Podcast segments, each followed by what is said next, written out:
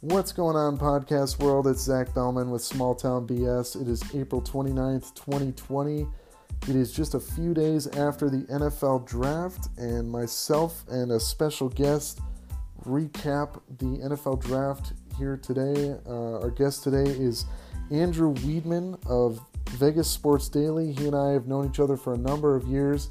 He's a guy I consider pretty well informed, has his, has his finger on the pulse of all things football. Uh, so he and I talked for about 80 minutes on the NFL draft.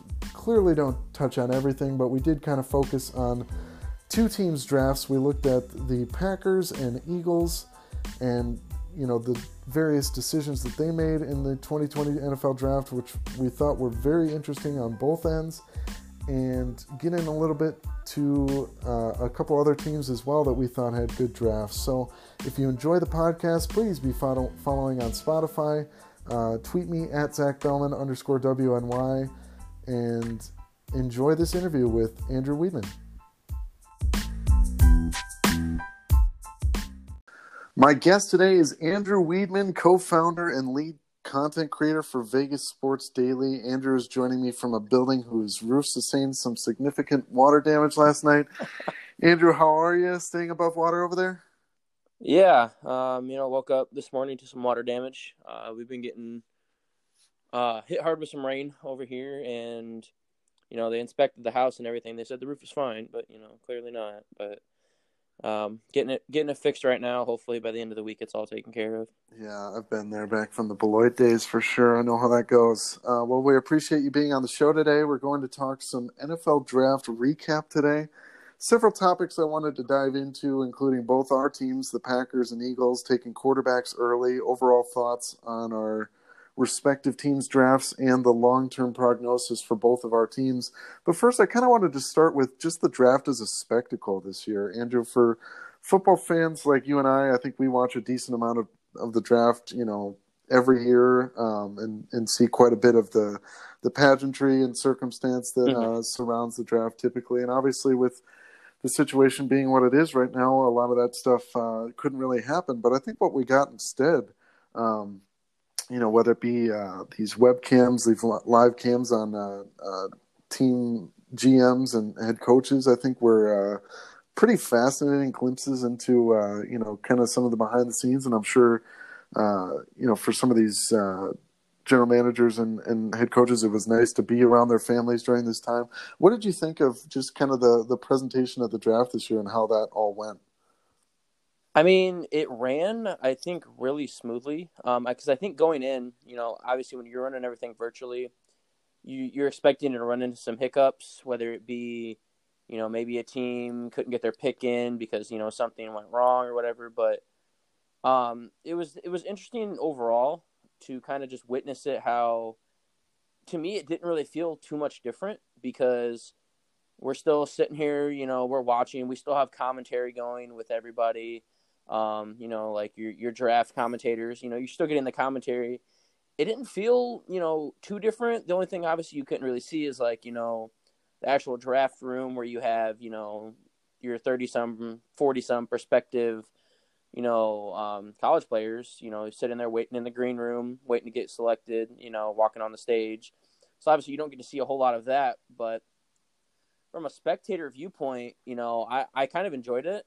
Um, yeah and there was there was no hiccups at all that I saw. Um, you know, everybody got their picks in on time. It seemed good. You know, we got glimpses into coaches or GMs or owners or whoever was doing the drafting. You know, how you know into their home life or wherever they were at. I mean, Jerry Jones was sitting in the middle of a yacht doing his. So so I mean, vintage Jerry Jones. literally vintage Jerry Jones, and so it, it was it was a cool and interesting experience obviously, you know, it was it, it, it sucked for the city of Vegas because you know Vegas is supposed to be hosting the draft this year. You know, it's their first year in the NFL, and you know, unfortunately, they weren't able to do it. But um, so you know, it sucked for the city of Vegas. But overall, man, I mean, I I actually kind of enjoyed it, and like I. I, I don't want to say that I'm shocked that there was no hiccups, you know, but I'm glad that there wasn't because that made it a really enjoyable experience. Yeah, definitely. And on the on the Vegas end, uh, Goodell did announce during the draft, I think during the first or second round there, that Vegas uh, is getting a, a future draft, right? Is it 2022 or? Yeah, I believe it's 2022 because I believe they already announced the um I believe they announced the 2021 NFL draft and where that was getting held. Um, which if I believe memory, Cleveland. Right, yeah, I was going to say if memory serves, I think it was Cleveland, so I think you're right yeah, there. Yeah, I think it's Cleveland, so obviously they're not, you know, going to switch that up.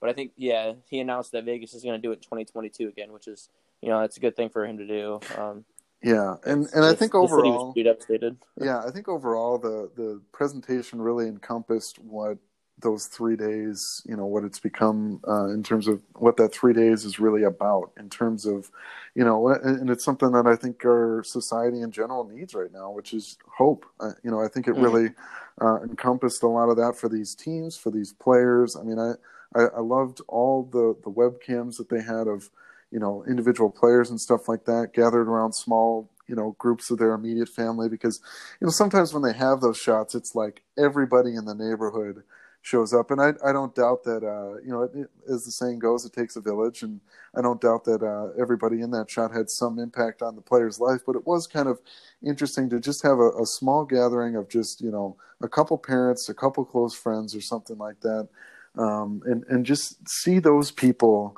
uh, appreciate that moment. I think that honestly, you know, beyond the, you know, the excitement, the hope that that your team is getting better. Uh, I think the, the the cool thing for me about watching the draft is seeing dreams realized, and obviously, you know, we know statistically that for, you know, about half that draft class is going to be out of the league in a couple years. But you know, for that one day, um, you know there's just so much hope. There there's just a realization of a dream and and it's all you know kind of coming and leading up to this uh, moment of being drafted into the NFL and uh, I just I just love every bit of that I love the phone calls with with players as they're welcomed to the league by their team and um, just all that stuff and all the emotion that comes out from that is just uh, incredible and uh, you know like you said there just the the small gatherings or the um, you know, seeing like uh, seeing like you know behind the scenes, seeing people's dogs and stuff like that. Like it was hilarious. You know that that screenshot that everybody got of uh, Bill Belichick's dog hopping into his chair and and stuff like that. Like stuff like that was just stuff we've never seen in the draft before, and um, you know I thought was a was something that I think the NFL should look at in the future for like days two and three of the draft. I mean, uh, maybe not day one. Maybe keep day one as a as a um, you know it, its usual thing as far as inviting players and into the green room and stuff like that. Mm-hmm. Maybe the top ten or fifteen prospects or something like that. But um, I, I, really thought uh, you know what they did this year with uh, you know the webcams and all that stuff really added a personal touch. One thing I do want to touch on though that I really did not like about uh, ESPN's presentation in particular, although you said and I would agree that they did a great job with keeping the broadcast moving and bringing in a lot of insight and analysis. The one thing that really grinded my gears as far as ESPN's coverage was um, some of the anecdotes that they chose to add to a few of these players' bios when they yes. were drafted. Uh, I was pretty infuriated by by some of the things that just had no relevancy to them as a draft prospect or yeah i understand like you know, you want to, like I said, you know, this is about guys overcoming adversity, guys, uh, you know, working towards getting to the league. And, you know, this is absolutely a dream come true day for them. And, you know, to have that put alongside the one that really stuck with me from the whole weekend, and there were there were a lot of this wasn't an outlier, but the one that stuck with me was they were talking about some uh, skill position player. I think it was a wide receiver Mm-hmm. And they go, yeah, he's just incredibly versatile.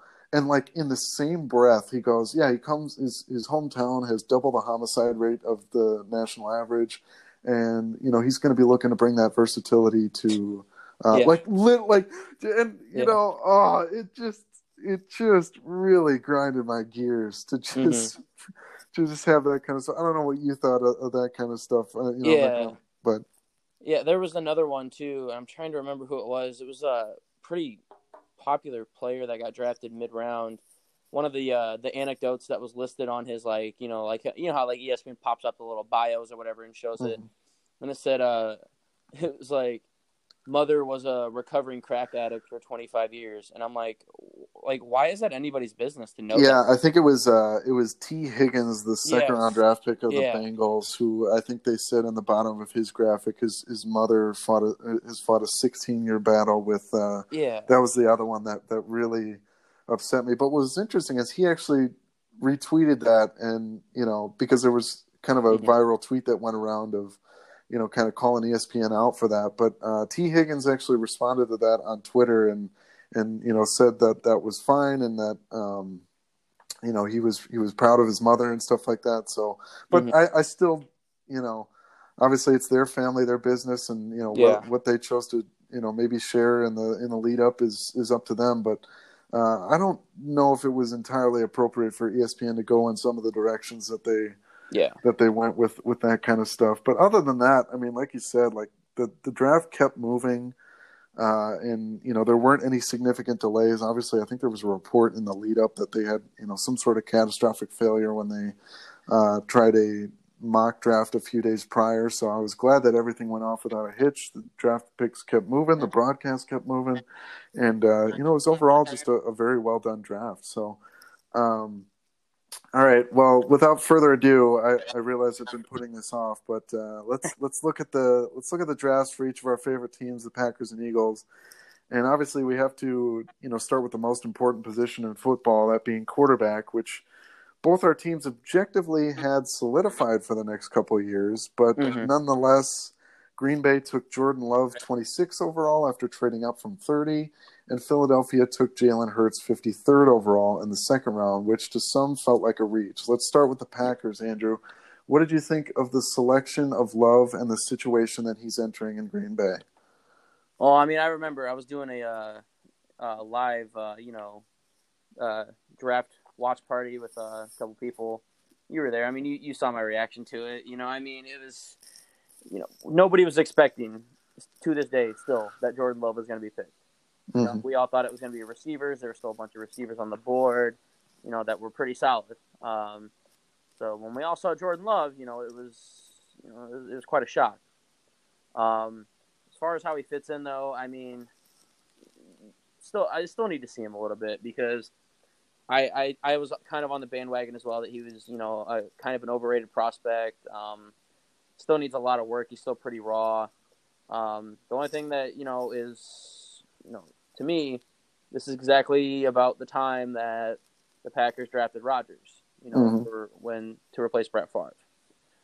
So um, I think that they have that in the back of their minds that you know, I mean, Rodgers still has some good, like couple couple good years left. You know, Mhm. you know, maybe Jordan Love sits, you know, for those three years behind Rodgers. Maybe Rodgers can teach him a thing or two. You know, let him learn, let him, you know, polish off his skills that he needs to. Um, let him work with uh, Coach Lafleur. Let him work with Rodgers. Uh, let him work with Nathaniel Hackett. Like, you know, they got people there that can kind of train, like, you know, get this guy going. Um, so I think, you know, I, I see the I see the point right there. But again, I mean, Green Bay was what a thirteen and three team last year, and I mean, Mhm.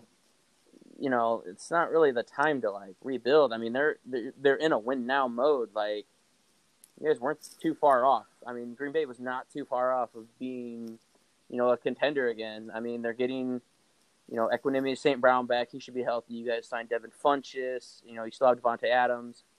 Still got Aaron Jones, uh, Jamaal Williams, two-headed monster, and then you know uh, the rookie AJ Dillon that got drafted. So I mean, the offense is there. The offense has pieces. The defense was still really solid. Um, I I just would have liked for them to take another pick and maybe take a flyer on you know somebody later in the ra- later in the draft. You know, Mhm. maybe a Jake Fromm, um, somebody somebody like that, or could have just wait till next year. The quarterback class for next year is going to be insane. Um, so I still I still don't know how I feel about it. You know, I guess it's all going to come down to how Jordan Love performs in the preseason, and then kind of see how he does there.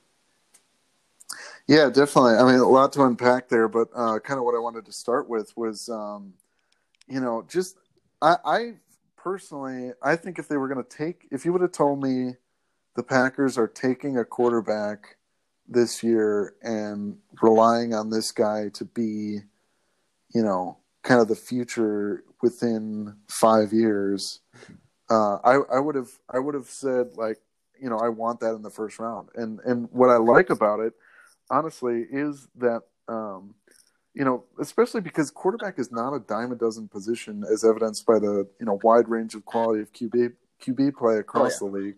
Um, but you know I I really love that no pun intended that uh, that Green Bay decided you know this is our guy you know, rather than let let the draft fall to them. Obviously, there were reports out there that uh, a team potentially like the Colts was looking to move up, and you know, I think they were getting calls for their draft pick at 30, which is why they decided, you know, this is our guy.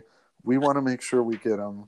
Um, so you know, rather than let the draft fall to them, and they only this wasn't like this wasn't the Bears trading a whole draft to move up for Mitch Trubisky. This was a fourth round pick that they lost out of this, which like if if this guy becomes anything, a fourth round pick is going to be like you know no no loss at all. Um, mm-hmm. You know, in the long term, but um, you know, and and just on the on the note of uh, love being raw, I would definitely agree with that. I think in some of his decision making, I think needs refinement and stuff like that.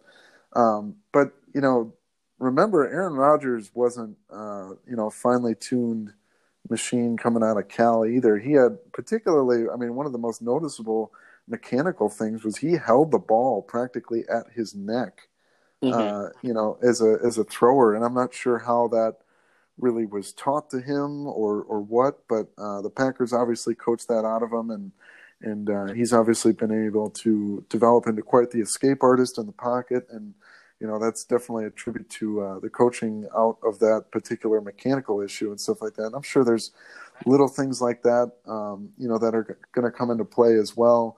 Um, you know, the, the other thing that I think is kind of interesting that not a lot of people are touching on in in relationship to this, because obviously the parallels between uh, 2020 and 2005 when they drafted Aaron Rodgers are, are pretty noticeable, uh, both in Rodgers and Favre's age at the time, and and just uh, you know them both being relatively competitive teams.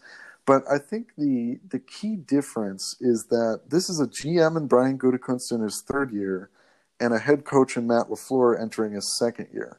And they obviously want to occupy these positions for longer than the remainder of Aaron Rodgers' prime years.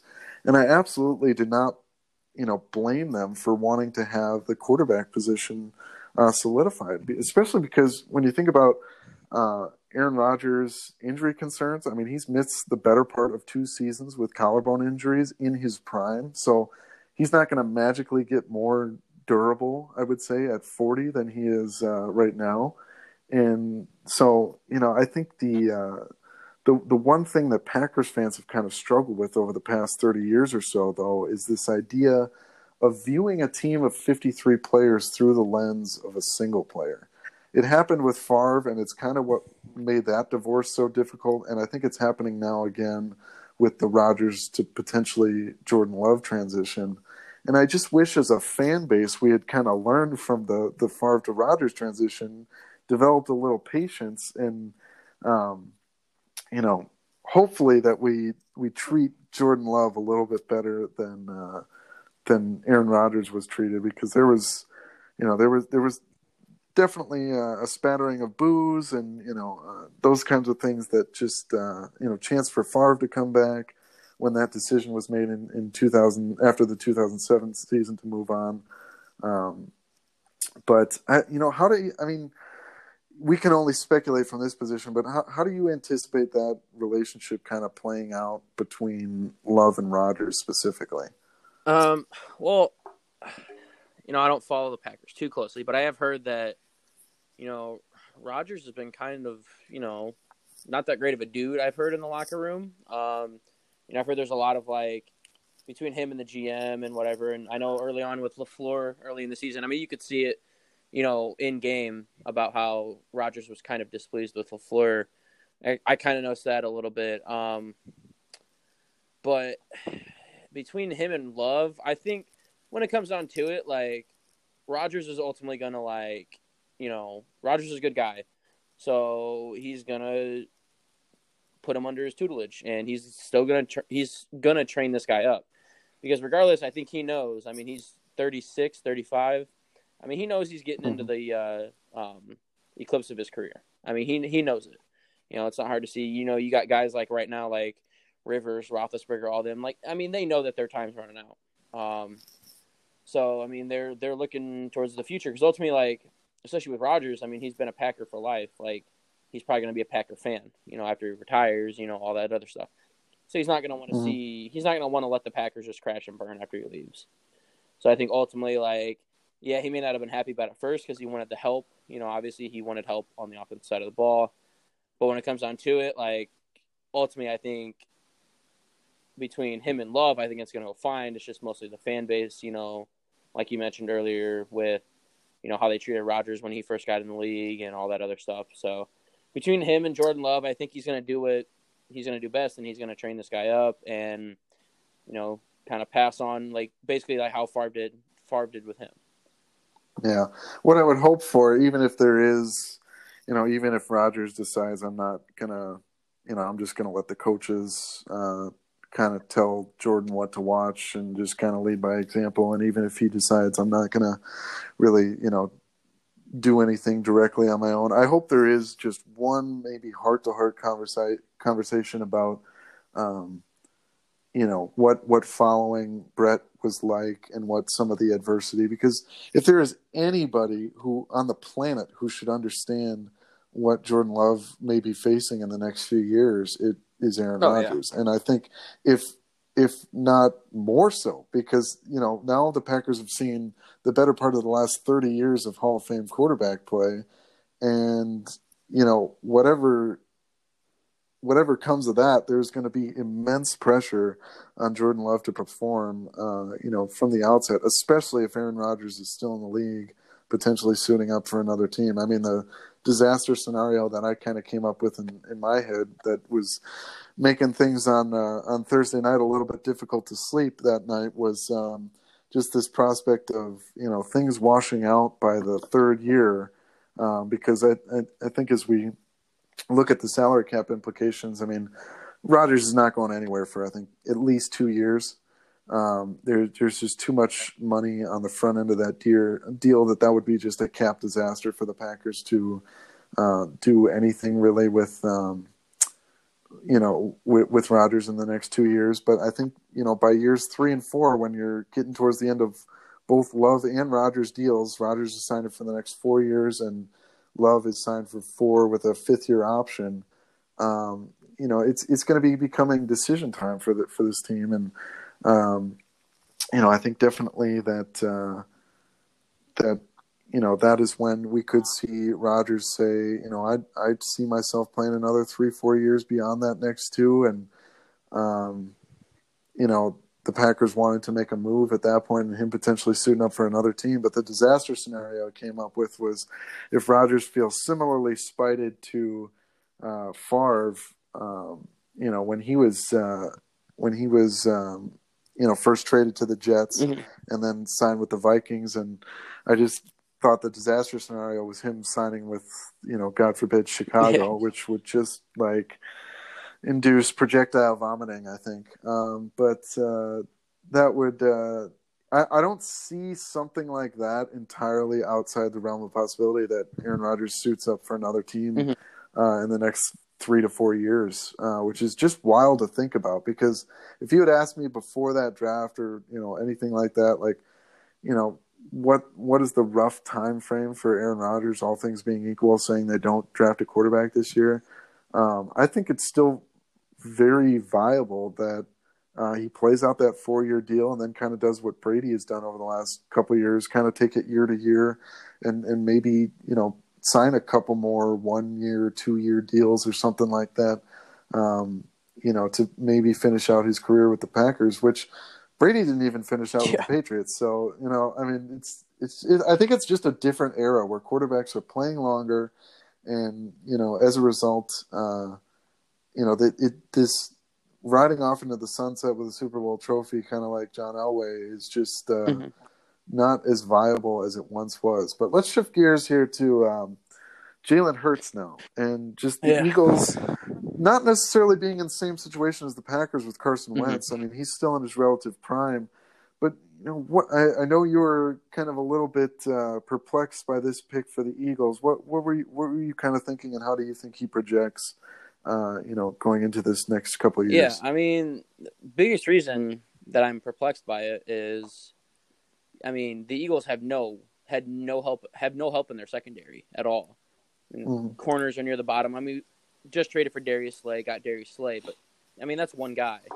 Um, lost yeah. Malcolm Jenkins in free agency. Um, so we have a converted uh, corner playing safety right now with Rodney McLeod. We have Jalen Mills, and I mean, there's not a whole lot behind. I mean, the corners are you know, Avonte Maddox, Rasul Douglas, Sidney Jones, Cre'Von LeBlanc. I mean, it's guys that are like, I mean, they're just guys. They're not you know these playmakers that are going to go out there and you know shut people down and get plays. So I mean, the, the biggest reason for perplexity is because is because of that. We passed on.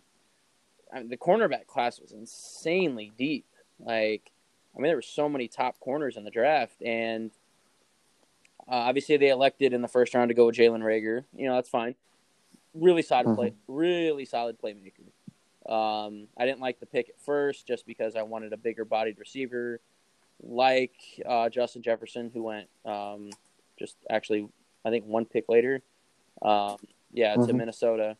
Um, but you know, ultimately he's a big playmaker. But so going to Jalen Hurts, he got picked at uh, pick 53, and a couple guys behind him that got selected were Kristian Fulton uh, went pick 61 to the Titans, and Fulton was rated as a top three corner in the draft. Um, not sure why he slipped. Maybe it was just like a you know like a scheme issue with you know a couple teams. But he's he he was a solid lockdown corner for LSU. Great guy. Um, Jeremy Chinn, a safety out of Southern Illinois.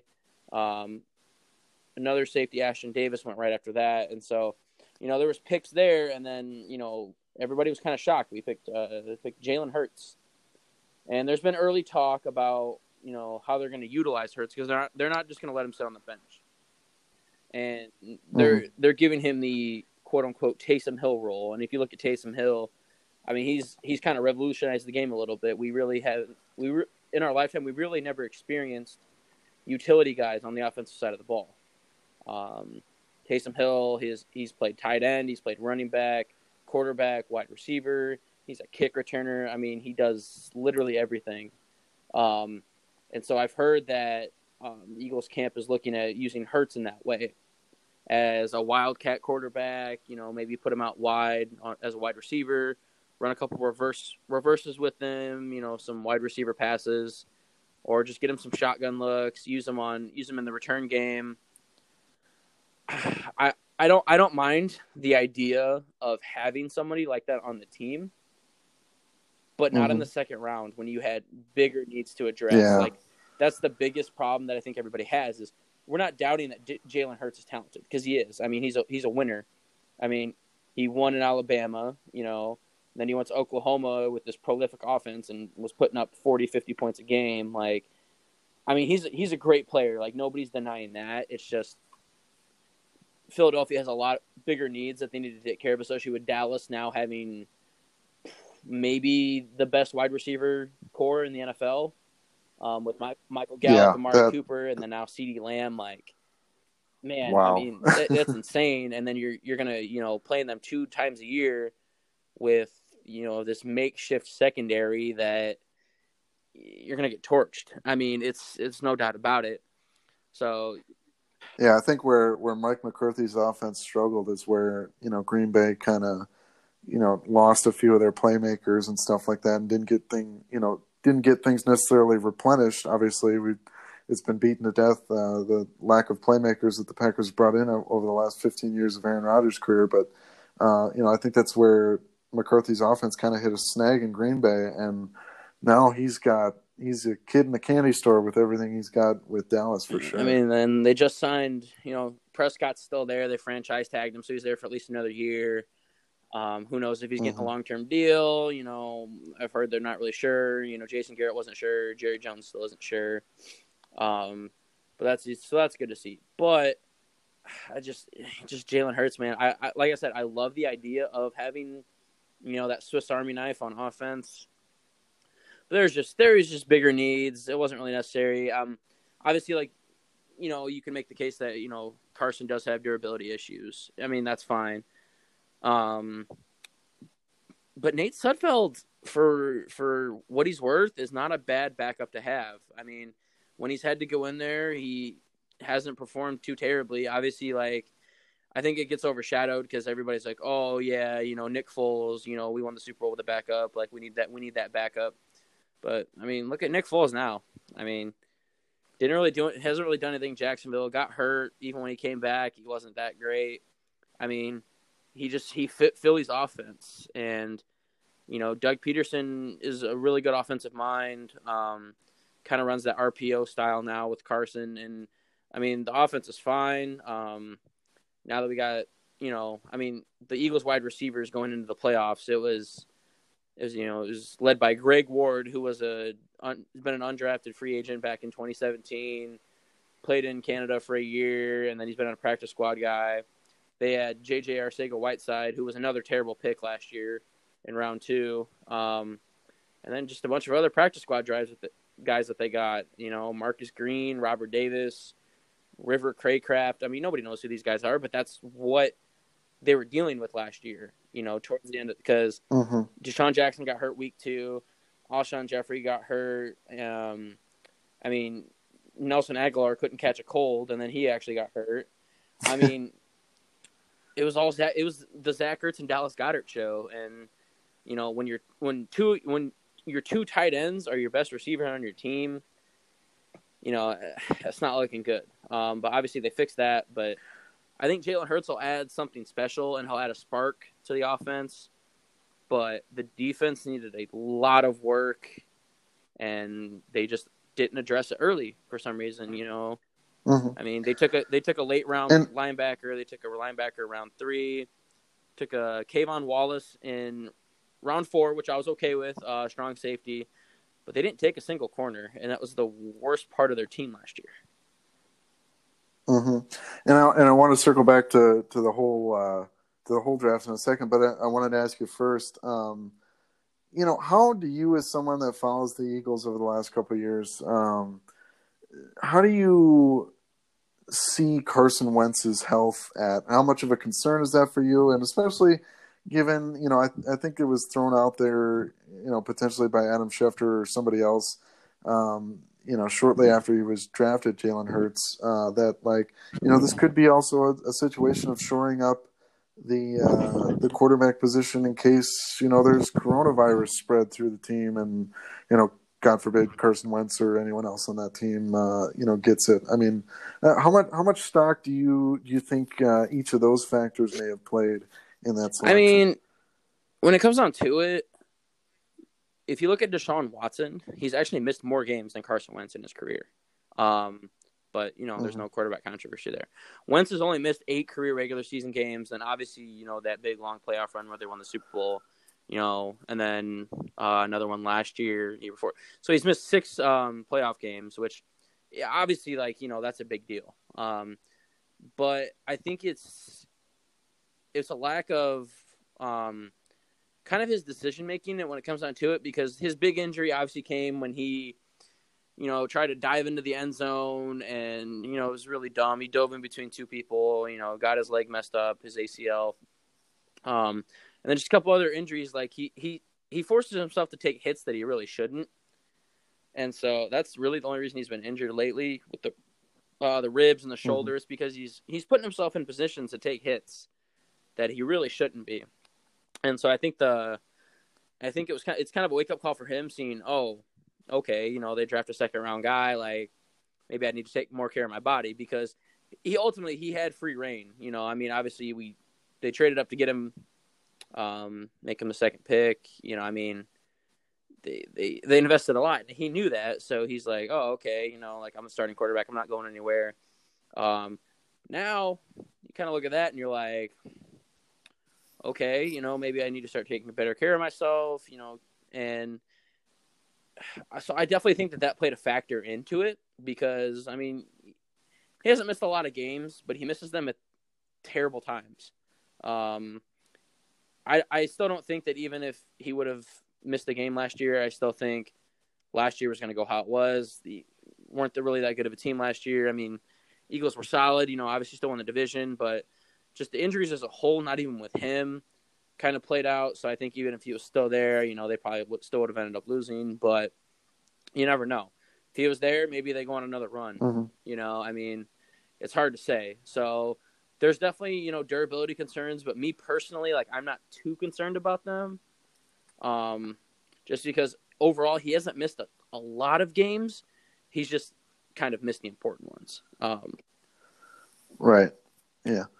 So you know, I kind of wanted to shift gears from that to kind of talking about the wide receiver position because I think uh, you know again this is kind of another area where where the Packers and Eagles kind of went in mm-hmm. different directions, and uh, obviously it was a I, I think it was a you know a, a, fairly widely perceived need for both teams. I mean, you, you just talked about it earlier. Uh, you know, Agholor being uh, you know an, a relatively unreliable option, and uh, you know he basically was a microcosm of the entire wide receiving corps for the Eagles and for the Packers. I mean, it was about finding a, a potential guy who could, um, you know, gain separation and you know maybe take the top off the defense with some speed. Uh, and obviously, the the Packers and Eagles went in two different directions. The Packers taking zero wide receivers, and the Eagles taking three, including spending their first rounder on mm-hmm. Jalen Reagor. Um, you know, I'll I'll talk about how I think uh, the the Packers went with their receiver, you know, their lack of receiver picks uh, in a second. But first, I wanted to, you know, get kind of an idea from you, Andrew, what what you think of each of these picks and and where they were taken mm-hmm. as far as uh, addressing the wide receiver needs. For the Eagles. Yeah. So initially, I did not like the Jalen Reagor pick because. I wanted Justin mm-hmm. Jefferson. I mean, Jefferson had over 150 catches, 1,500 yards, over, I believe, 12 or 15 touchdowns last year. I mean, granted, he was catching from Joe Burrow, but I mean, he easily probably the fourth best receiver in the class, maybe third. It's debatable, but Jalen Reagor was projected as like a second round pick, and Eagles sat there and they they took their guy. So initially, I didn't mind it because I mean he is a speed guy. You know, it's fine. He's going to make plays. But then the other two receivers, uh, we drafted John Hightower in round five, Quez Watkins in round six, and they're both speed mm-hmm. guys. Mm-hmm. So the Eagles went pure speed, speed, speed, and then if you look at the rest of the wide receivers on their roster, you have DeSean Jackson, speed, traded for Marquise, Marquise Goodwin, speed. Um, then you have Alshon Jeffery, who is slow, sure-handed.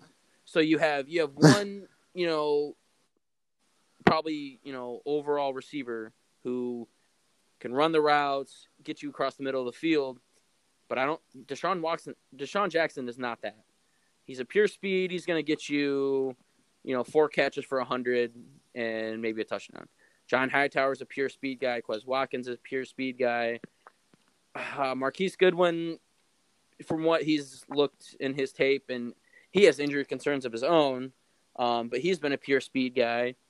Arcega Whiteside is a very we only have a very small sample size of what we've seen from him, um, but he was mostly drafted for speed. So they do have a lot of speed, mm-hmm. I will say, and I think maybe the reason for all the speed is to open up those the middle for Zach Ertz and Dallas Goedert. Um, so I see it from that viewpoint because the Eagles do have two very solid tight ends. Um, Ertz was taken. Ertz has been, in, I think he was drafted uh, 2013. Goedert was 2018, both in the second round. Um, they're very solid over the middle of the field. So obviously you get those speed guys out there. I mean, say you go out there with you know a three uh three three wide receiver set, two tight ends. You put Reagor, Jackson, and Jeffery out there. I mean, the middle of the field's probably going to be open at least. I mean, you put uh, Reagor's projected to start in the slot, but I could see him moving outside as well. Um, I would even I would even say you put Jeffery in the slot. Um, put Reagor and DeSean Jackson on the outside, let them just burn up, um, open up the middle of the field, get your sure-handed guys over the middle, and I'm excited to see how all the speed works. I wish they would have taken, you know, another Alshon Jeffery esque player in the fifth round or sixth round, maybe even up in the fourth round. Especially because I mean, when you trade for Marquise Goodwin to get speed, and then you draft two more speed guys, you know, to me that's it's kind of interesting. You know, it's an interesting concept. Um, but you can't deny that there's no speed on this offense, especially when you look at their wide receiver, the, the running backs as well. San, Miles Sanders is quick. Boston Scott is quick. I mean, there's a whole lot of speed on the offensive side of the ball now for the Eagles. Definitely, yeah, and I think the the Packers, you know, are kind of in the exact opposite situation where they got a lot of uh, tall trees, as I've mm-hmm. heard a lot of people call them, uh, and and guys that are good possession receivers, but not necessarily your burners. Um, you know, I'm just looking at the depth chart right now. It basically goes Davante Adams, Allen Lazard, who are both. I mean, you know, Davante's probably a. He's not. He's. I think he's like six two or something like that. So he's not like you know going to tower over people, but he uh, is a good possession over the middle kind of receiver. And Allen Lazard is obviously a taller possession receiver. Then you got Devin Funchess, who they added in free agency, another possession receiver, and then beyond that, you kind of got some guys who are moderately proven, have shown flashes. Uh, Marquez Valdes-Scantling, who is a speed guy.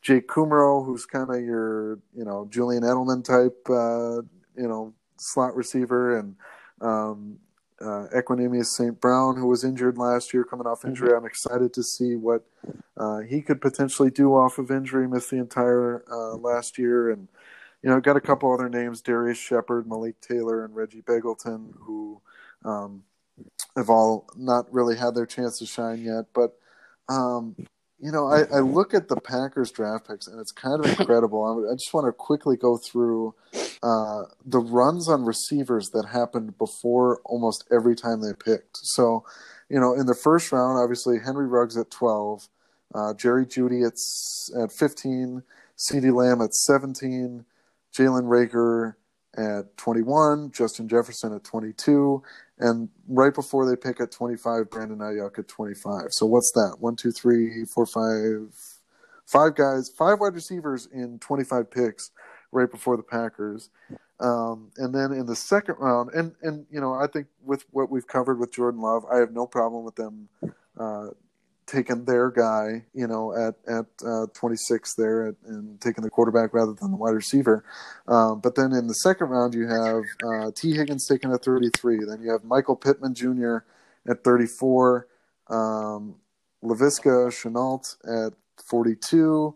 Uh, Denver Broncos take KJ Hamler at 46. Pittsburgh Steelers take Chase Claypool at 49.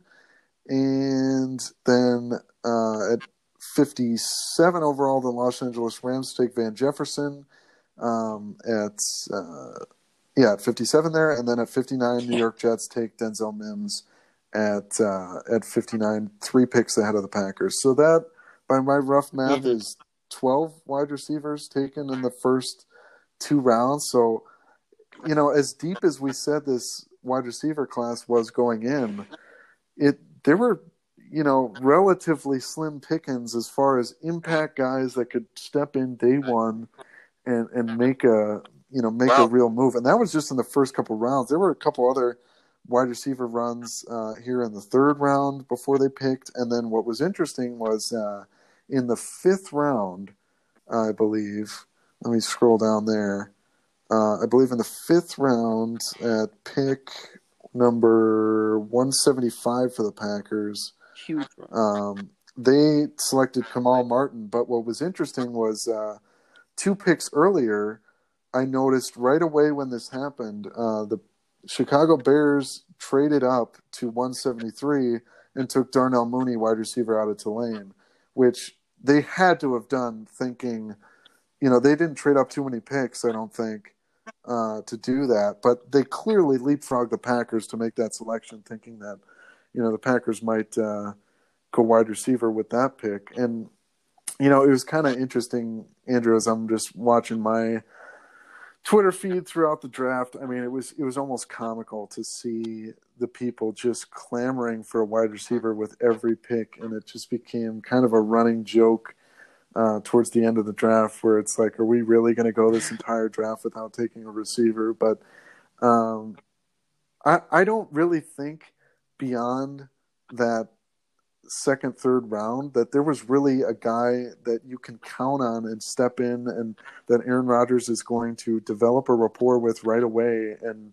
you know, be a reliable uh, receiver that gets the Packers over the hump this year. I mean, I think just the consensus, you know, not to use the the buzzword, but the consensus narrative was, you know, the Packers are one big playmaking wide receiver and maybe a middle linebacker away from a Super Bowl, which for a variety of reasons I just think is is kind of a a real leap uh, logically there based on how badly uh, San Francisco just ran over Green Bay in that NFC Championship game, both literally on the ground and just you know. Uh, just figuratively, they just kind of ran the Packers out of the building there in the NFC Championship game. Um, but I really think that you know, there just wasn't really an impact receiver to be had in year one beyond those first couple rounds. And I, I, think that's why the Packers didn't go in that direction and why I, as a fan, am, am at least holding out um, some semblance of optimism that, that this can still be a effective draft class. And I think, you know, I was, I was telling you earlier in the week when we were talking about this that, uh, that both the Packers and Eagles kind of got mm-hmm. consensus bottom, you know, five six team rankings in the draft classes uh, among the league, um, and I think a lot of that is really looking at you know what the perceived consensus need is for the team. I think obviously for the for the Eagles not taking a cornerback and for the Packers not taking wide receiver is why um, you know their classes slipped so low. But I think also what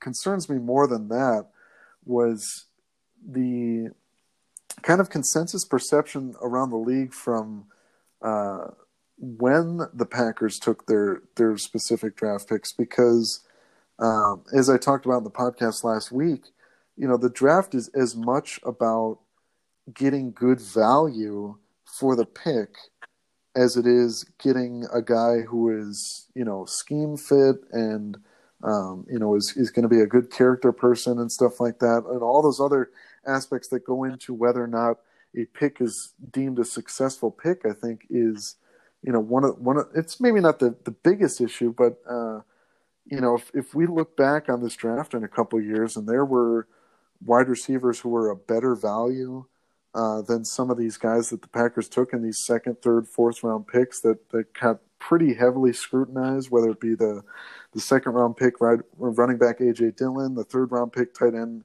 uh, Josiah Deguara, who like he was valued as a late, mm-hmm. potentially undrafted pick, you know, rounds five through seven, and you pick him in the third round. Uh, and then Kamal Martin, linebacker in the fifth round, was not rated very highly either.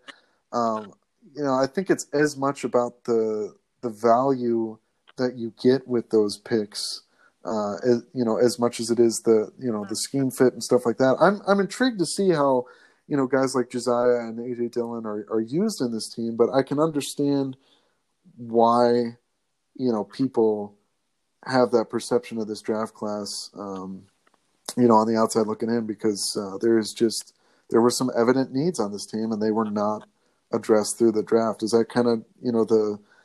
I mean, how do you how do you view you know the Packers draft, and then you know how do you kind of look at the Eagles kind of taking a, a step out of the you know step away from the uh, the follower perspective, and how do you how do you feel the Eagles address their yeah, own I mean, needs in this draft? I, I, I talked a little bit about the needs already. I mean, biggest need for Eagles was cornerback. I mean, I'm telling you, and there was so much value in the mm-hmm. corners in this draft that many corners that were even taken fourth, third round had second round grades on them, and they would have been fantastic selections. So for the Eagles to sit there and you know, you know, try and invest into Jalen Hurts, you know, um, in that second round when there was plenty of corners there, um, you know, to me it's, you know, it's fine. I don't mind third round selection, Davion Taylor. Needed linebacker help. Um, Eagles linebackers, you could argue, is another probably probably their second major need. Um, I don't mind that. I don't mind the K'Von Wallace pick in the fourth round uh, for the safety, but just not a drafting corner is kind of similar to me about Green Bay not taking a receiver. Um, because I really just feel that mm-hmm. a corner you needed at least one, even if even if you took a guy in the second or third round. Um, yeah, and I mean, who knows? Maybe they maybe they have some trades in mind. Maybe they're going to work with another team. But I, I just I, I really just don't know how you sit there and you let the Cowboys take CeeDee Lamb, and then you don't add a quarterback or a cornerback because uh, three headed mm. monster. Not to mention with Zeke Elliott back there, we're just going to even open up play action even more. Like how you don't address the sec, like how you don't address the secondary early and often. Like you take one piece of your secondary in the fourth round. Like you know, to me, that's that that's the biggest head scratcher out of this draft for me for the Eagles is not even really a pick anymore because, you know, I understand somewhat of the selection of Jalen Hurts. I understand Jalen Reagor, why they took him, but the the biggest head scratcher for me with the Eagles was that. Now, if you flip it to the uh, to the the Packers, their biggest pick that I really didn't like was AJ Dillon. Be, yeah, yeah, because I, I don't I don't really really you know Aaron Jones is a great running mm. back, and even the guys behind him are st- like Jamaal Williams. Um, you know, I mean, has fumbling issues. I mean, I, I we've seen that. Still a good running back, and I still like Dexter Williams, our sixth round pick last year. I may be a li- I may be a little partial because um, mm-hmm. I've seen him. You know, yeah, yeah, yeah. One of my Notre Dame guys. I've you love your play. Notre Dame guys. You know, I mean, he's a great guy, speed, speedy guy, holds on to the ball. Like I really like him. So to take a running back in the second round, I mean, I, I see their I see their viewpoint on it because there was a run on running backs. Um, um, Edwards Hilaire went right at the end there to 32, and then D'Andre Swift went 35. Jonathan Taylor went 41. Cam Akers went 52. J.K. Dobbins went 55. So then they were like, oh, okay, the run on the running back starting. So then they took A.J. Dillon at 62. So, you know, I look at that and I'm like, mm-hmm you know, okay, I guess they wanted a running back. But to me, it just doesn't make sense because there was still some guys there that they could have taken. You know, there was they could have gone up and got Denzel Mims, which I really thought they were going to do. When I saw, yeah, I thought he was kind of the last guy that the Packers yeah. might be when looking I saw at him first fa- two rounds. When I saw him falling, Mims, I was like, he went three picks. Okay, maybe they make a play for Mims. Um, and I did, you know, the Jets ended up taking him, and the Jets taking him makes sense. You get Darnold a weapon; they just solidify their offensive line. So I was like, all right, maybe Green Bay kind of hops up and mm-hmm. you know, kind of take, kind, you know, kind of just you just like, hey, you know, we want this guy or whatever.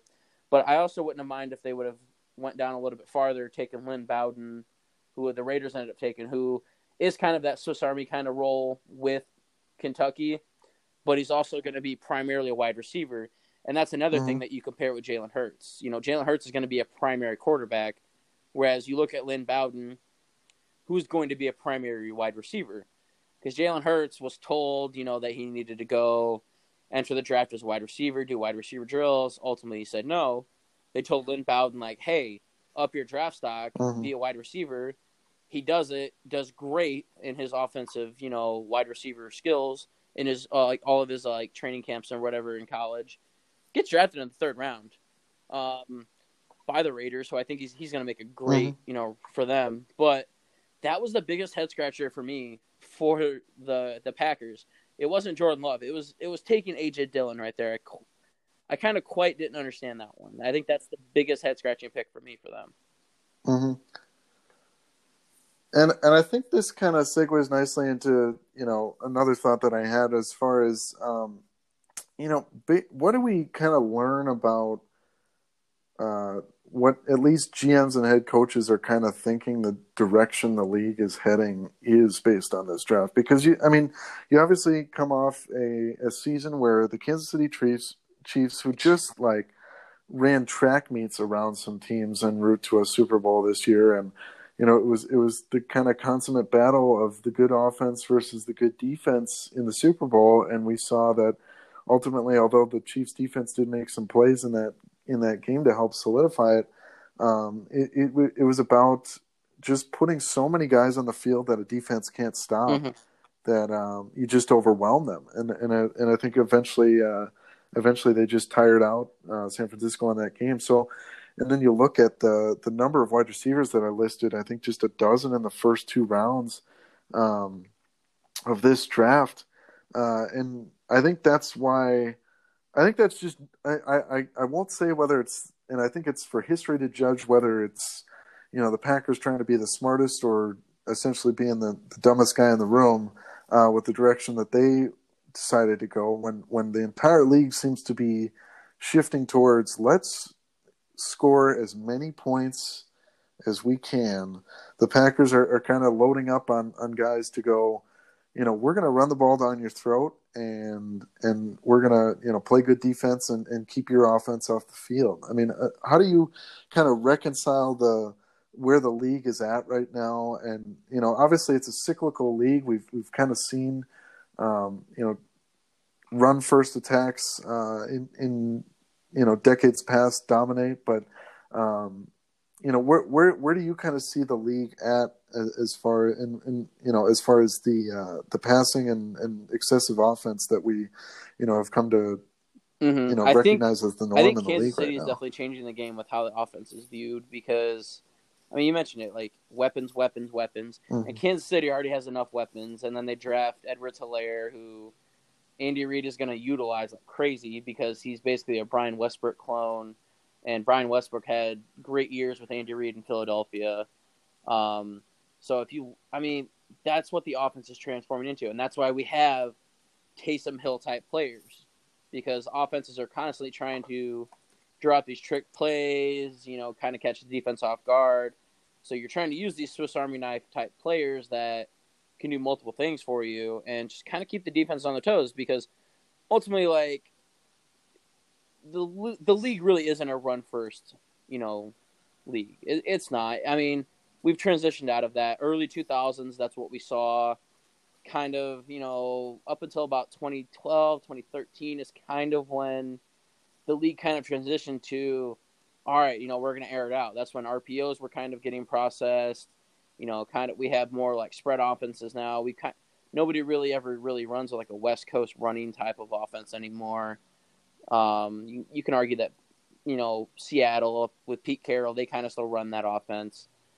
But it's it's more just pass happy. Let's get you know let's get all of our weapons out on the field at once. You know, we see a lot of empty backfield sets where you know running backs are getting split out wide now. Um, we see that a lot, and I mean it's just mm-hmm. we're.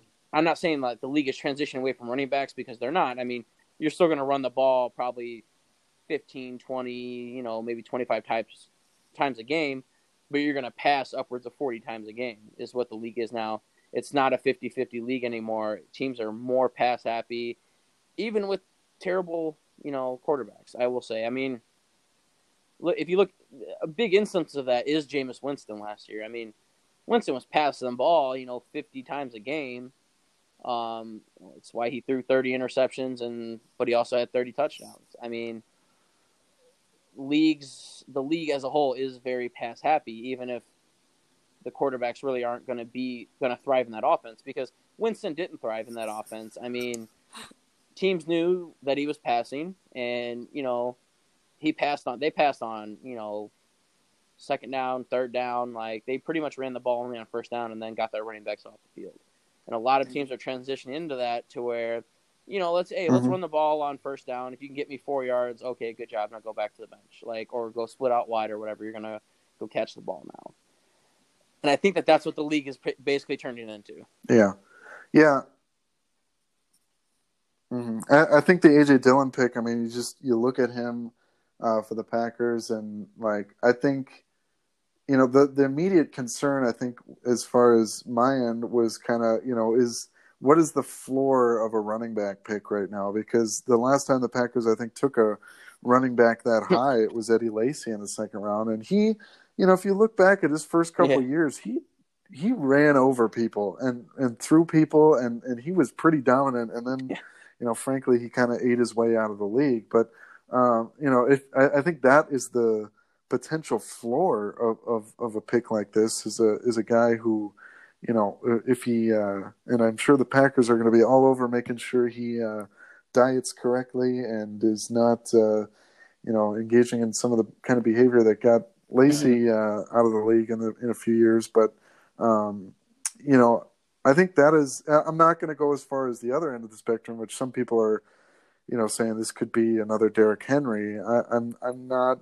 You know, I'm keeping my uh, my optimism realistic on on that pick. But um, you know, if he is a, a guy who you know maybe just is is Lacy plus a couple years on on the back end, uh, I wouldn't. Uh, I wouldn't feel too bad about a pick like that because he was a big part of that offense for a couple years. But uh, yeah, I mean, like I said, I think history is going to judge, but I think I, I, think it is very much a draft for the Packers that they mm-hmm. did not play safe. I mean, they did not uh, just pick the guys that, that were mocked to them. I mean, and that was kind of what kind of gave me a, a sick sense of, uh, you know, kind of uh, catharsis, I guess, out of this whole process is all these guys who mocked and mocked and did all these, you know, 15 mock drafts for the Packers and we're posting every week, you know, this is who I think they're taking using some draft program and stuff like that. Every one of those was wrong.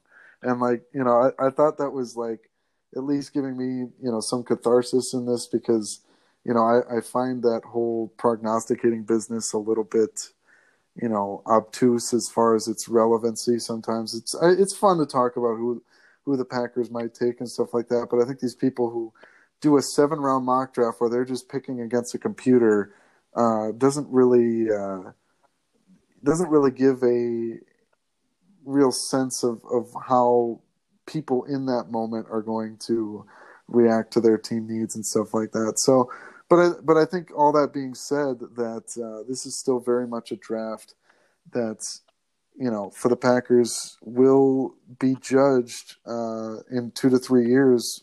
You know whether whether some of these guys uh, have turned into impact players or not. I mean they they picked up quite mm-hmm. a bit of offensive line depth in the in the sixth round. Uh, Olama Jon Runyan, who you know is the is the legacy. Oh, yeah. uh, his his father was a longtime Eagle.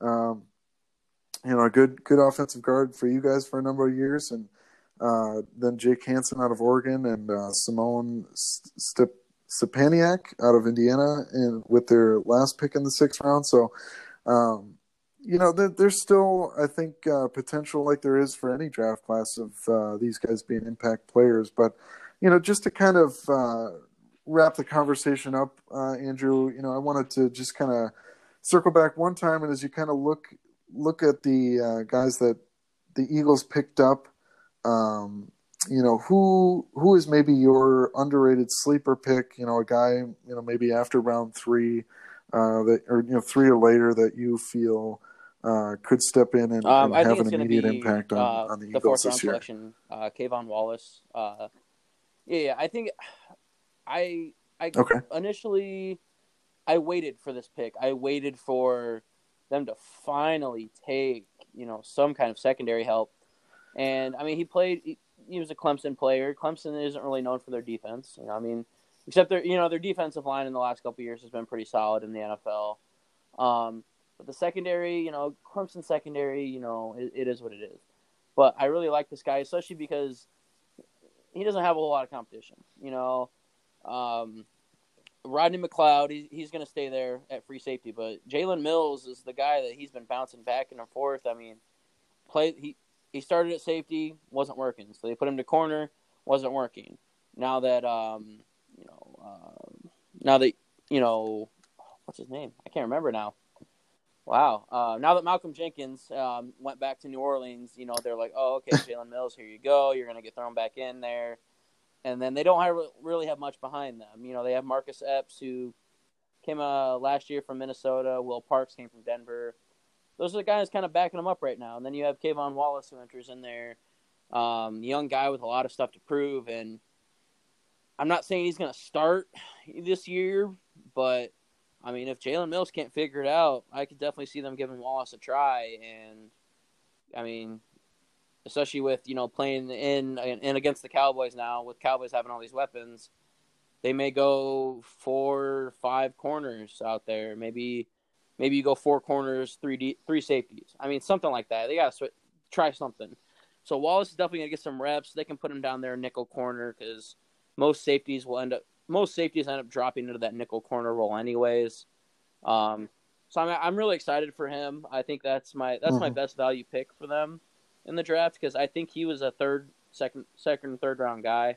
So I'm I'm really excited to see how he's gonna he, he's gonna do. I think that's gonna be my best value pick. I was really hoping you would go with uh, what I thought was one of the best names in the, in the draft, uh, just by Yeah. name alone, was uh, Prince T- Prince Tega Wanogho out of Auburn. No, I mean And- and he, he people definitely were- were wasn't saying he wasn't I, a bad like pick either. selection. He was mostly graded as around a fourth round pick, um, and he's a solid left tackle. He's just extremely raw, and I think that that's he's kind of going to do what Andre Dillard la- Mhm. did last year and sit. I think he's really going to sit for a year, because if the Eagles need somebody to, you know, maybe give Dillard a breather, they do have Jordan Mailata, who has had two years now on the roster to learn the playbook, and I think he'll kind of step in there. Um, obviously, something more drastic happens. We could see Wanogho get, you know, put in there. Um, but I think he, the Eagles did it right last year with, you know, letting Jason Peters play out one more year, even though, I mean, he was. I, I love Jason Peters. He's a Hall of Fame player, I think. But man, last year was pretty brutal with all the uh, holding penalties, a lot of false starts. He kind of killed a lot of drives, but it let Dillard kind of, you know, learn for a year, and I think that that's what Tega Wanogho is going to need. Um, I, I definitely think that was a great pick as well. Mhm. Um, I, I'm just, I think I'm more excited for Wallace just because the secondary needs so much help, and I think, I think he will end up playing a big role this year. Wanogho, I think, is more just going to sit and learn um, for a year. I think.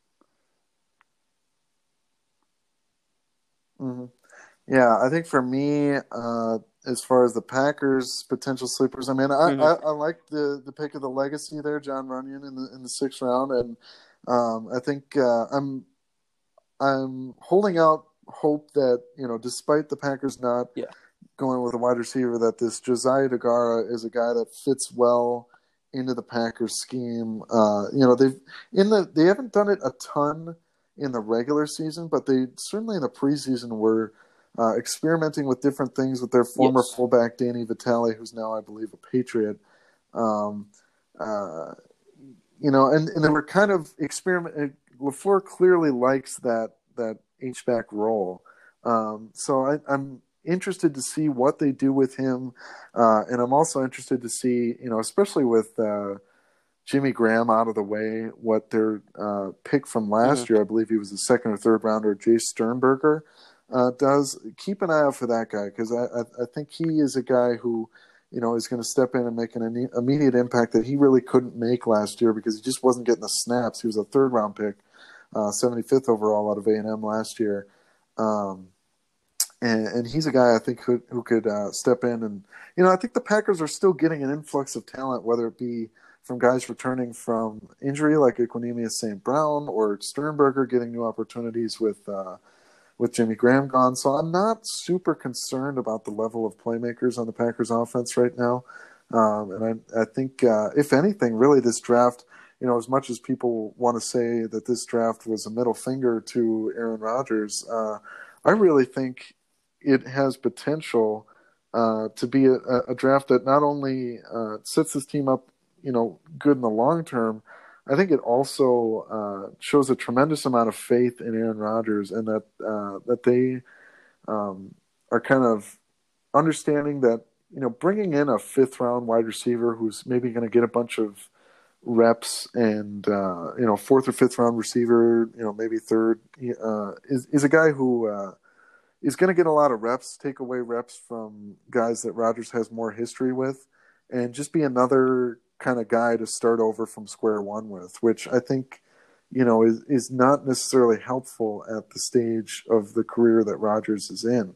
I think if if they had gone wide receiver in one of the first two picks, um, you know that was a potentially a guy that you, you would maybe tolerate with some of that because of the natural ability that that you would probably be getting out of a player like that. But I think the way the draft fell, you know, their their desire to uh, pick up a guy in Jordan Love who they felt was their guy, who they only gave up a fourth round pick to move up four spots and get. Uh, I'm totally fine with that, uh, and I think you know history will judge beyond that. Um, but I think this is very much a draft that uh, people are going to be looking back on, and I'm not exactly saving receipts or anything like that. Um, but I, I am kind of mentally taking note of the uh, the lack of people that uh, really gave this draft class much of a chance. Because if it uh, turns around to be an impact class for the Packers this year um, and beyond, I think it's uh, you know, one that we're going to be looking back and potentially saying we told you so. So, uh, especially Gutekunst will be. So, uh, any closing thoughts, Andrew? Any other, uh, you know, things from either from the Eagles' perspective or just the draft in general? Did you was there anybody that you any hmm. teams that you thought had uh, good drafts? Any players that well, you thought should, uh, slid further than they might? Anything like bit, that? Because I mean, holy crap! What a yeah. what a draft for them. I mean, anytime you have three first round picks, I mean, you got to come away with something. And I think the biggest I think the biggest win for them was the fact that they didn't have to trade up. They I mean, they stayed there at 5, got Tua and they got their guy. I, I mean, Miami's been tanking since last year to get Tua, but then all of a sudden, you know, Ryan Fitzpatrick quietly goes out there and wins them some games and you're like, "Oh no, like are you going to miss out on Tua? Is uh, you know, are, are the Chargers going to leapfrog you?" I mean, they stayed there. they got Tua. They got you know a solid left tackle in Austin Jackson. I think is going to be really good. Um, then they're they're you know the pick that they saw after the Green Bay, they drafted uh, Noah Igbinoghene, um, corner from Ohio State, who um, Auburn. That's right. I, I, got him in. I think I uh, Igbinoghene's from Auburn. But um, yeah, yeah, yeah. yeah. but Igbinoghene was no, kind of a surprise pick. Um, because I think I don't really think you know. I mean, you didn't think Miami was taking corners because you have Xavier Howard, who turned out to be a really solid lockdown corner, and then they just picked up Byron Jones. So you're like, you know, why is Igbinoghene? Especially because a lot of the AFC East offensives now really aren't, you know, that I, want, I don't want to say great, but they're not good. I mean, you got rid of Tom Brady finally um, after you know years you know, the other AFC East offenses really aren't looking that solid. So you kind of would we're, we're expecting them to maybe get some more offensive line help, maybe double dip on offensive linemen in the first round. You know, maybe look at linebacker somewhere right there. But instead, they they, they mm-hmm. take an Igbinoghene, which I think you know kind of points to the fact that Xavier Howard's probably going to be done after this year with his contract. Wanting to get re upped, he's going to command a lot of money. Um, so, you know, I mean, they take him, they take Raekwon Davis, who's a solid nose tackle in the second round. Um, they took Robert Hunt as well, who's a solid guard. Uh, they took another guard, Solomon Kindley, in the fourth round. And I think the most intriguing pick for me for them came in that it came in the seventh round when they took Malcolm Perry, who um, most people should know um, set a bunch of records at Navy. Uh, actually set the NCAA record for most rushing yards in a career by a quarterback.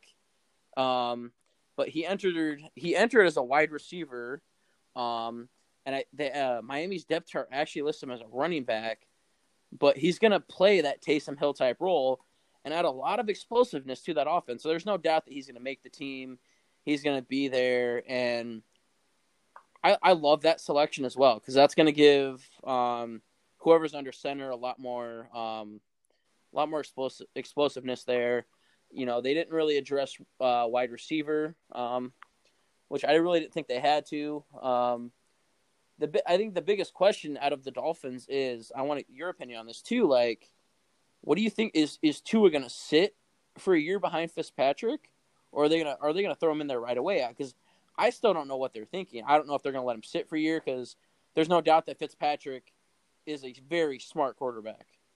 Um, so I, I've kind of been thinking about it and racking my mm. brain on it. And I really don't know what's best if you want to just throw him in there or do you let him sit? Well, I think the trend that we've seen in the last couple of years is some of these guys are getting thrown in right away. Um, and, you know, whether it be like a Trubisky or I, I think, uh, well, Mahomes was starting by year two. Um, and, uh, you know, some of these guys I think are getting thrown in right away. And I think, uh, especially if you feel like, you know, I think one of the considerations there too is uh, do we have the offensive front that's going to protect our long term, you know, investment here? Um, and I, I, think what they what they did picking up Austin Jackson at 18 uh, is definitely going to help shore up that offensive line. Um, and and then uh, Robert Hunt in the second round out of Louisiana Lafayette. Um, uh, they you know they, they they spent a few picks trying to make sure that their investment is protected in that top five pick. And uh, yeah, with the receivers he's going to have to throw to, um, you know, I think Miami has to think we are putting him in a in a position to succeed right away, and if he hits the ground running, I, I think one of the major you know considerations there too, unfortunately, is all this COVID business, and uh, I think the um, the that all that stuff, you know, whether it be training camps, whether it be installation of offenses, uh, whether it be just familiarity with these players, is going to be affected by this, and I think that's where you may see, you know, more of a potential that Fitzpatrick or, or somebody else starts. Um, is if uh, is mm-hmm. if you know Tua doesn't really just get the chance to get the reps uh, before we start the season. I think that's going to be a potential inhibitor, um, you know, to uh, both this season getting started and uh, you know both uh, that and you know guys like Tua getting the opportunity to start at the NFL's most important position. Um, you know, so I, I, think there's definitely potential, but uh, you know things have to change pretty drastically. I think as far as the just the way of the world right now. But um, yeah, any other um, uh, any other you know, I mean, notes I, on the draft think, or anything you know, it was like just Crazy to like the lack of trades that we saw too was kind of a big thing. Yeah. I was just going to point that out if you didn't mention it. Yeah, mm-hmm. it was just the relative lack of trades, especially in the first round. Uh, in the, especially in the first uh, 15 picks, there there was no movement, um, mm-hmm. and then the Packers were I think were one of four in the first round that uh, moved. So, yeah, yeah, the relative lack of trades was uh, kind of a surprising aspect, and one that I think that you know uh, some people saw coming as far as the, you know, although I think most of those trades are made over, you know, phone calls anyway, so that wasn't really affected. But I think just you know GMs having to work worry about every other little facet may have uh, impacted their ability mm. to have yeah, those types then, of trade negotiations. Yeah, it was it was interesting because I sure. mean you just see every single team kind of like you know you're like oh a trade's coming up here, a trade's coming up here, and then everybody just kind of sat put and you know kind of took their man, and then you know I think the first trade we saw was I believe San Francisco uh, traded up and they took uh, Javon Kinlaw, and I want to point out uh, to everybody real quick, like how their defense shakes out now, because they have a very good chance to repeat in the NFC. Because I mean, I don't know if you've looked at their defense, but I mean, it, it's pretty scary. They have Arik Armstead, Solomon Thomas, Nick Bosa, and Javon Kinlaw now on that defensive line. That's that's four that's four first round picks on that defensive Oof. line, and they just they picked up Dee Ford from Kansas City in a trade, backing them up on the edge. I mean, they their their secondary is solid. Their you know their linebackers are solid. They got Trent. They got um, Jimmy Garoppolo some weapons. They traded for Trent Williams to replace Joe Staley, who retired. I mean, they did everything right. You know, I mean, you know, kudos to Kyle Shanahan, you know, and the, the GM for for that because they absolutely killed this draft. They killed free agency so far, and they also picked up um, who else did they? Oh, they got they shipped out um, uh, Matt Breida to the Dolphins. I think that was the only real loss that they had. But I mean, I mean they killed they killed this entire draft. I mean, mm-hmm. their offense now is pretty solid. I mean, that I know I wanted to point out the 49ers because I mean I, nobody expected them to make that trade at all either, which I think was crazy we were all expecting a couple teams to trade up for a receiver. I mean, they traded up for Javon Kinlaw, and I think that was, you know, every we saw that trade and we were like, oh, it's going to be Jerry Jeudy or CeeDee Lamb, and then boom, they take another defensive tackle, and you know, that defense is just insane now. Yeah, the rich really got richer on that end, and I think uh, you know the 49ers definitely remain the class of the NFC for sure until proven otherwise. Well, Andrew, uh, wanted to cut this off before we uh, just drone yeah. on here for another two hours. Obviously, that we could beat this whole draft to death talking about every prospect and mm-hmm. and uh, every you know team that may have gotten better, may not have. You know, obviously, it's just it's just a waiting game. I think to uh, figure out first if we're going to have a season, and then uh, you know how these guys fit in with their new teams. But it's always fun to kind of in the in the week after the draft take a look and and kind of project who we thought uh, you know got better, who you know still has a lot of work to do as far as uh, rounding out their team. So I appreciate you coming on today. Uh, please feel free to plug any socials um, you want uh, right everybody now. Could, what, though. what do you got just going check out VegasSportsDaily.com. We also have a, uh, a Facebook page as well. That's mostly where a lot of our um, social media comes from. Um, we have a uh, Twitter as well, uh, V Sports Daily, um, just for Vegas Sports Daily. Um, go ahead and check that out. Um, you know, it, it, was supposed to be a good, you know, we we had credentials for that draft. You know, we were expecting to go there, get some good coverage, and kind of fell through. But I mean, we're busting through in Vegas, man. I mean, it's it's pretty crazy to see. Um, obviously, like you know, I'm not, I don't live in Vegas. I have a team out there. You know, I kind of monitor stuff from here. Um, basically, you know, keeping up with the website and stuff. But if everybody uh, give us a follow on Twitter, like the Facebook page. Facebook page is growing like crazy. You know, we're getting thousands and thousands of views per post. So, um, yeah. And again, I do thank you for having me on here. It was super fun. And like you said, I mean, we've had talks before where we could drone on for hours.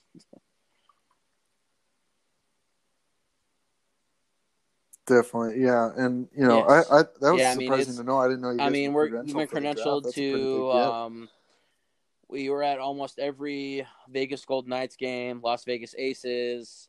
Um, I mean, we're still working on getting um, Raiders credentials. Obviously, you know, we're basically just waiting on the season to be announced if it's going to even happen. Um, so that's the biggest thing. But um, I mean, yeah, we're credentialed for you know we're getting credentialed for everything. It's it's pre- it's pretty nice to see. Well, that's awesome. Great for you, man. Um, yeah, and just wanted to add to that. Uh, you know, for all the NFL fans out there, definitely be checking out Andrew's stuff. He really knows his stuff. Uh, obviously, he and I go back a few years. I'll talk a little bit more about mm-hmm. this in the intro, but um, you know, you and I go back a number of years, and you've been writing good stuff for a number of years now. So, um, just wanted to thank you again for coming on the show.